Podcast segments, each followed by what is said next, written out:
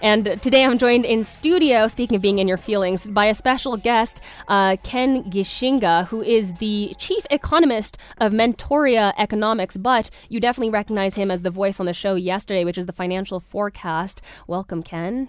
Thanks for having me, Or I guess it's you're now just my colleague because because you've got the show last yesterday evening. Uh, you're here this morning. I heard you slept here last night. No, I'm kidding. it is early to ask you to come in at eight, uh, but we we appreciate you being with us here today. And Ken, uh, a little bit off air, we were I was saying to you, I hope one day that we can have you on this show, and we're here to just talk about how flourishing the economy is and how people aren't suffering and all of the good news because sometimes it feels like when, when we when we come on to talk it's just it's a little bit depressing. Absolutely. Uh, you know i i believe in conveying hope and good news and i really believe proper economic planning. Mm. um, can lift a country um, into prosperity and that's what i really hope um, that one day we'll uh, we'll get there yeah, me, me, me too, absolutely. And today I, uh, we're talking a little bit about the national budget, which is going to be tabled for tomorrow. And I was mentioning to you how I know that there's supposed to be like a Mwananchi budget that is uh, printed online for access to everybody so that we can, people like myself, who's not an economist, I can begin to understand what the national budget is about, what is being proposed, but I can't find that online. Uh, so I don't know when that's going to be published, but I'm, I'm so happy that you're here to kind of break it down with me and so that we can talk a little bit about it. Now, uh, I wanted to start by looking at uh, the government's plan as I understand it, and correct me if I'm wrong at any point here, but uh, they, they have this economic turnaround inclusive growth plan, and the government aims to generate a revenue of 3 trillion shillings in the budget year 2023-2024. Is that number even possible? And, and what, how, how uh, much were we able to generate uh, last year or this past year? Uh, well, many thanks again, Soni, for having me. Um, and indeed, you talked about the Mwananchi budget. Uh, typically, it should be on the Treasury website. Mm. I'm not sure why. Uh, possibly it'll be put up today, but uh, you're right. In terms of public participation, it should be quite there much earlier. In fact, one of the most common questions that we get is, "Can you get us a Mwananchi version?" Yeah. I'm, I'm, always like, "That's we can we can we can, we can summarize it for you." Uh, but yeah, it's it's I think it's something that uh, officials should sort of take it up very quickly because mm-hmm. this has to be the most talked about finance bill possibly in the history of all money bills in Kenya, uh, and every Kenyan is very interested right now. You know, many years ago, um, budget used to be for a few policymakers and economists, and most people didn't quite uh, really follow what's happening. But today, even the Mama Mboga mm. wants to have a copy of that finance bill. So it's for me, it's encouraging that people are getting more involved in what's happening uh, with the national national finances, and they make that linkage between the country and their own uh, personal uh, growth and development. So it's it's it's a good thing. Um, in terms of the budget, we've talked about uh, 3.6 trillion. Mm-hmm. Uh, that's not just pure revenue. That's going to be what the government gets from taxes plus borrowing. So that's the size of the budget. Wow. So part of it will be raised through the taxes you and I pay, mm-hmm. and part of it will be raised through uh, the uh, the borrowing targets, both domestically and externally. This is up from about uh, 3.2 uh, the previous year. and the question you know most people ask is can we be able to handle this much debt because part of this will be a, a significant debt in fact last friday the central bank governor the outgoing central bank governor said uh, we've almost hit the maximum in terms of how much we can borrow domestically. So the national treasury needs to start thinking about um, some sort of consolidation because too much debt can really weigh heavily on the country's growth. Mm-hmm, absolutely. Uh, and I think part of, you know, you're talking about everybody sort of paying attention to the finance bills and, and the national budget. And I think it's because we're really feeling the pinch now. Uh, we're, we're feeling it in our day to day lives. And when you talk about uh, national debt, it, it, feels like this government is really pushing a lot of that responsibility to the people uh, via raising prices for basic goods like unga, sugar, uh, via raising prices for things like petrol. So I, am wondering how you, you talk about wanting to inspire hope, and I'm, I'm wondering wh- where is that hope in uh, this budget that's being proposed for this coming year? Well, first, it's important to say that Kenya is an incredible country with um, incredible eh, um, investment uh, credentials. Number one, we have a very young uh, labor force. Um, median age is 19 years. So this is a country that is on its way up we have good infrastructure, and we have a very diversified economy, you know, unlike most countries in West Africa that are dependent on oil and Mm-hmm. minerals. Kenya is really diversified. You have tourism, you have agriculture, you have um, uh, banking, you have finance.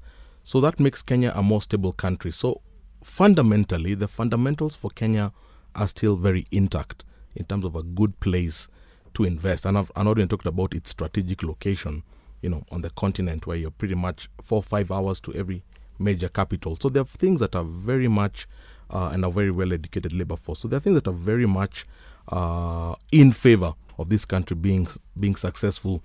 To your point, I think what's held us back is our fiscal policy, our tax policies. Uh, have been very heavy on uh, taxation of the ordinary mwananchi, particularly what we, what we call consumption taxes. So these are taxes on your bread, on your sugar, on your baby formula. These things make the cost of living uh, so much higher for people, and they also make the cost of production, the cost of doing business, uh, not very favorable. So, for example, if you add 16% VAT on bread, for example, Mm-hmm. uh, people uh, can only afford so much of it, which means even the bakeries can only produce so much of it, and Right. even they have to lay off people because there isn't enough demand in the market, which can lead to unemployment. So I think, as I said, the, in terms of the fundamentals being intact, our fiscal policy has not been supportive of growth, and that's possibly the reason that you're finding, you know, anger on the streets, Mm-hmm. demonstrations around it because the cost of living, together with inflation, even before uh, the the taxation issues came into place, we already had COVID, which triggered a whole series of inflation globally. The Russia Ukraine made fuel prices go up. Um, the shilling against the dollar made it uh, weaken. So we've had international factors and domestic factors really coming together to make these a very difficult situation. And our hope and our prayer has always been that policymakers, you know, put Kenyans first Yeah. and come up with policies that are business friendly and employment friendly. Uh, yeah, absolutely. And uh, when you talk about um, the economic plan, I saw the six pillars in this budget really do look at, like you're saying, how robust Kenya is in terms of uh, the different industries in which we can be uh, financially viable. So I see. Uh, agriculture, micro, small, and medium enterprises. Uh, th- there's of course the housing, uh, housing and settlement, healthcare, digital superhighway, creative economy. So it does look like uh, this budget is looking across the board to, to for ways to reach that target of 3.6 trillion shillings in, in terms of the budget. You know, when I think of, uh, and I, I like that you started with agriculture being the bedrock of the economy, uh, at the point of independence, we just marked 60 years, uh, agriculture constituted about 40% of our GDP. Right now, it's down to almost half, about 20, 21%. So, one of the big themes in the last 60 years has been the decline of agriculture and the idea that we need to put agriculture back because um, agriculture has a way of lifting almost everybody. Everybody can participate in that sector, from the very wealthy to the very poor. They all have a slot in agriculture. So when we were discussing this uh, finance bill, you know, much of what you hear out there has been really around VAT on fuel, the housing fund. But for me, I've been very keen looking at agricultural policies. Are we getting um, farmers back to work? Are we getting produce? Because this country has the potential to be able to be a, a leader in terms of agriculture. And actually, uh, last week we were talking to, uh, shoot, I'm going to rem- uh, forget the name here, but we were talking uh, to a company about the desire to get more of the youth into farming because I think when you think farming, you think of maybe somebody older out in a field somewhere like hoeing the land, where there's a lot of opportunities for digitalization and a- in term in the agricultural sector and technology to really move us forward. No, that's very exciting. You're right. I mean, the average age of the farmer in Kenya is about 65. Yeah. and there is a big need to get um, younger people and younger people actually like to think of it as agribusiness. They don't like using the word agriculture and farming. You have to make it a bit uh, more interesting. Sexy. Ex- exactly. So it has to be agribusiness. And and indeed there is quite a bit of opportunity. We've seen young farmers coming in and planting avocados and selling to china and making very good money. So it is a reality that's starting to come up But for me, I'm normally more focused on the policies because yes, you mm-hmm. can have an allocation in the budget to agriculture, but how much of that is being just spent in Nairobi, in workshops and seminars? and how much of that is actually going because you know agriculture is a devolved function it belongs to the counties but uh, i fear we spend quite a bit of it in Nairobi. Yeah. And, Nairobi is not farmland. No. Uh, but where it's really needed is, you know, extension services, you know, really getting to the farmer in the last mile and helping him think through, you know, the acidity of the soil, what new crops can you grow. Because one, one of the challenges we have in Kenya is we are always growing the same crops. So we exhaust uh, the soil, we don't rotate. Mm-hmm. So being able to give that advice. So I think even when you talk about allocation to agriculture, for me, I don't find the conversion should stop there. It should going. It should actually should get categories on exactly where is it going. Is it going to extension services? Is it going to training?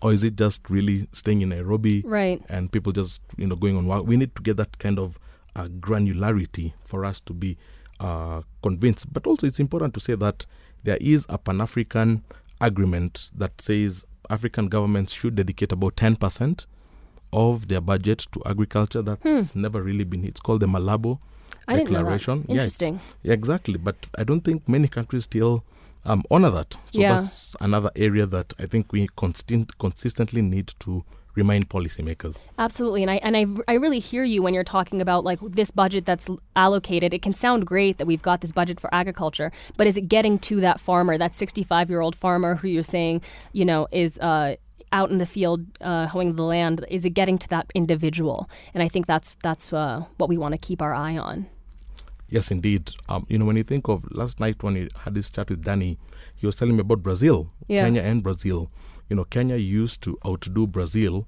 in terms of beef production and now brazil is almost like a global leader yeah talk about milk india came to study about milk the dairy sector from kenya and now India is like the largest producer of milk in the world. So there's mm-hmm. so much Kenya has been blessed with mm-hmm. in terms of our heritage, but I don't think we've always um, utilized it to the maximum gain Potential. of this country.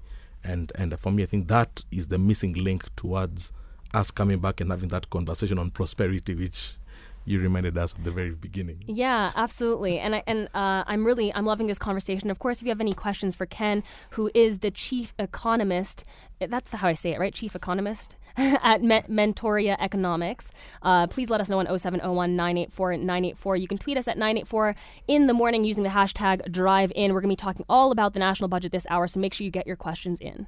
And today I am joined in studio by Ken Gichinga, the chief economist of Mentoria Economics. But I like to just think of you as my colleague because you're also on the financial forecast yesterday evening from 6:30 to 7:30 where you were having a conversation with Danny. It's so great to have you in, in the studio this morning, Ken it's good to be here in the morning. I'm used to seeing the studio late in the evening. So it's good to see uh, the crew up and early. Yeah, no, it's it's been such a pleasure to have you. And you know, we're talking today about the national budget that's being tabled tomorrow and how it impacts uh, everyday people and and what what we can we as Kenyans can expect uh, from from the budget as a whole.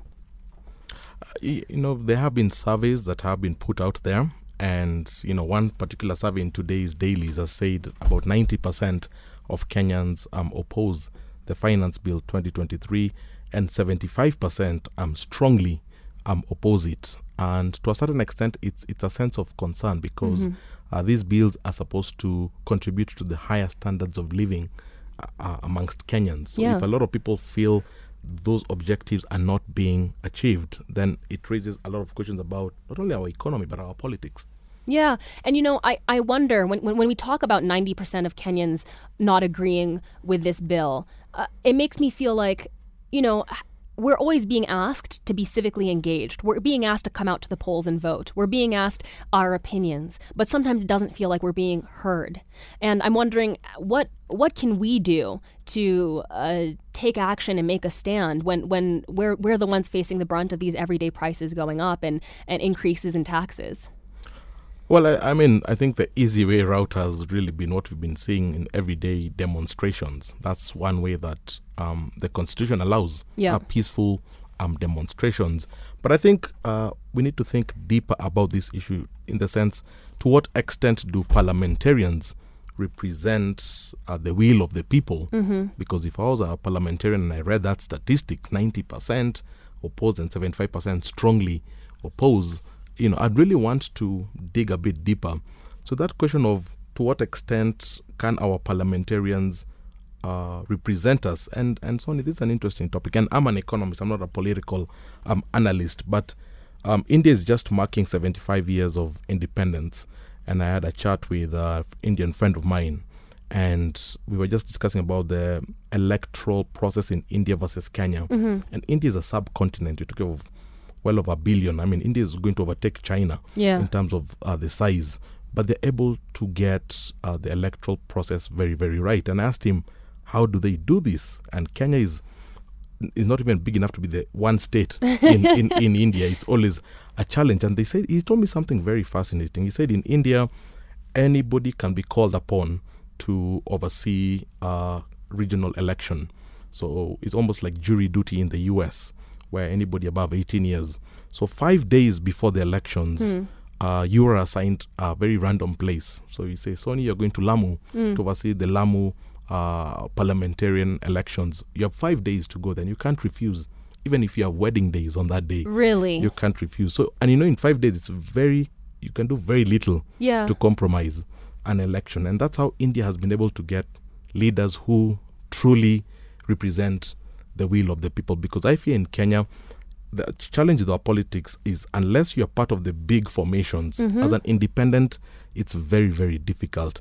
But sometimes there are people who are able to make it through, but maybe they are rigged out. Yeah. And they, then they do speak about it. So I think part of it has been part of the electoral reform. We need to do it. But the fact that a country the size of India has got it, Yeah. I think we should really challenge ourselves and ask are we getting the leaders who can truly represent the will of the people? Absolutely, because earlier you asked how much should these uh, parliamentarians represent our will, and, and I believe, uh, like I would say, even eighty percent, ninety percent. You know, because I I I, I can understand that sometimes there are going to be some uh, policies in place that maybe individuals aren't happy with but it's I we we made the um, analogy of like a parent being like you have to eat your vegetables. Like I know you don't want to but you have to right? But uh, overall especially you know this government ran on the on uh, one of their grounds was that they wanted to in, increase youth employment rates because like you said uh, our median age is 19 and it feels like when the economy is struggling like this, you know, how, how are people going to create jobs and, and get get these the employment that uh, was promised? Uh, you know, employment is a function of business viability because it's businesses that employ people. Yes, government can employ, but government has a limited uh, capacity of employing people. Yes. So it's a private sector that can absorb uh, the vast majority of Kenyans. So the question you have to ask is are businesses doing well at a time you're raising the cost of fuel? And VAT on fuel, you know, is going from 8% to 16%. In fact, if you listen to the chairman of the finance committee, he says the reason they're doing that is because of administrative costs. They said it's easier for people who, for um, oil marketers that are buying at 16% to be able to uh, administer that. And I'm, I listened to that and I was a bit surprised because, first of all, we've had this 8% for a couple of years. It's been there. But second of all, he's telling us that the administrative needs almost supersede the needs of a lower cost of living Yeah. and a better business environment. And I found that extremely uh, disturbing uh, because you want to make sure the cost of living, if first, is low, the cost of doing business is low. Administrative functions can always be um, addressed. Can get more accountants, you can get more. But the fact that they prioritize administrative Yeah. part of it, I found that uh, first it was very unconvincing, uh, but I also found that uh, a bit a bit a, a- bit worrying. Yeah, and you talk about uh, almost this burden being on the private sector, but if the private sector is also not flourishing, uh, they're not able to provide jobs either. Not to mention, as the cost of living goes up, it's not like you're seeing salary inc- increments in the private sector either uh, that reflect the higher cost of living. So you're earning the same that you were last year, maybe two years ago, if you're in the same role, and you're but you're still expected to be able to you know pay these extra costs to even get to work or put food on your table, your family's table. Uh, you know, Soni, somebody who earns uh, 50,000 shillings today will take home 29,000 shillings after deductions, statutory, statutory obligations. These are the things that are complicating uh, the individual lives of Kenyans because with that 29,000 you're expected now to do so many things, not just for you, but for uh, your family, for your community, and that. So it tells you that we need to return this country back to the conversation of making businesses thrive because when businesses thrive, they hire more people Mm-hmm. and you reduce the level of unemployment. That lens has not been the lens that um, I see from the proposals that are coming. If anything, I'm seeing a higher cost of doing business, uh, which actually means more layoffs because businesses have to now uh, reallocate the costs. Mm-hmm. Uh, so it's it's important because you know the bill has not yet been finalized as the debates uh, take place. That really we remind our leaders that what we want is a healthy business environment that is jobs friendly. And you know, you you talked about uh, somebody who earns fifty thousand taking home twenty nine. And when I when I hear that, I think of you know these socialist countries where there are high taxation rates, but you see that coming back to the people by free uh, education for like primary school, or you know good roads to drive on, or heavily subsidized health care. So if I'm being taxed as much as I am, if I can see the value in other places where it alleviates some of my own spend, then it becomes a conversation that feels worth it to the everyday person. Uh, you know that's exactly the narrative in the Nordic countries. When you go to Finland and Denmark and Norway and Sweden, uh, they have high taxation, almost half of your salary Yes. goes. But you're right, you get uh, free primary education. You get actually to, up to university Mm-hmm. for education. The quality of uh, life is up. But you know, Kenya has been a market economy for a long time, and a market economy means that the private sector should be the driver, unlike in the Nordic countries where the public sector is a driver. Kenya has preferred to have the private sector uh, be sort of like the driver of the economy. And when you have a market driven private sector economy, it means the burden of government needs to be lower so that private sector can thrive. Otherwise, you end up with this phrase in economics that we call crowding out the private sector when the government's uh, um, uh, space becomes too large, you end up crowding out the private sector, even if in terms of loans, loans that should be going to businesses end up going to government. So you have to remember that we are a market economy and we'll have to allow the private sector to thrive. But for the private sector to thrive, it needs space. It needs the space to thrive. And if the role of government becomes too heavy, you end up crowding out, and investors start, you know, running away. If you look at the headlines, you know, Yeah. on the nation today, Yeah. it's you know why are investors fleeing Kenya? And Right. They talk about increased taxation as, as as one of them. So we have to be careful to make sure Kenya is an attractive place because people love Kenya. People love visiting Kenya. People love the beauty of Kenya. People want to do the business in Kenya, and you know, but we need also have policies that complement. It's, it can't just be campaigns we run on CNN. it has to be something more about how attractive it is to do business. You know, when you go to Rwanda today, you can register a whole business in a day. Yeah. In a week, you mm-hmm. can already meet senior officials in government and start doing business. So I think we need to make Kenya competitive. That's the word. Yeah, I love that. And on that note of hope, uh, that's where I want to close out our conversation today. It's been an absolute pleasure, Ken, to have you in studio with me today. Thank you for all of your knowledge and for constantly coming in to talk to us. You've talked to us here on The Fuse and, of course, on your show, The Financial Forecast. Where can we continue to listen to you, find information from you? If we want, uh, maybe people have more questions, where can we reach out? Uh, well, uh, we publish a weekly report. I'd encourage people to sign up for every Monday. That's on Mentoria Economics. Correct. Okay. We do publish a weekly report every Monday morning. So Uh-huh. just send an email to info at mentoria.co.ke and you'll subscribe to our weekly uh, global markets report. Wonderful. Thank you very much, Ken. And definitely don't miss out on his show. It happens on Tuesdays at 6.30 to 7.30 right here on your best mix of music. Uh, keep talking to us on 0701 984 984. You can tweet us at 984 in the morning. Uh, thank you very much, Ken. Thank you very much.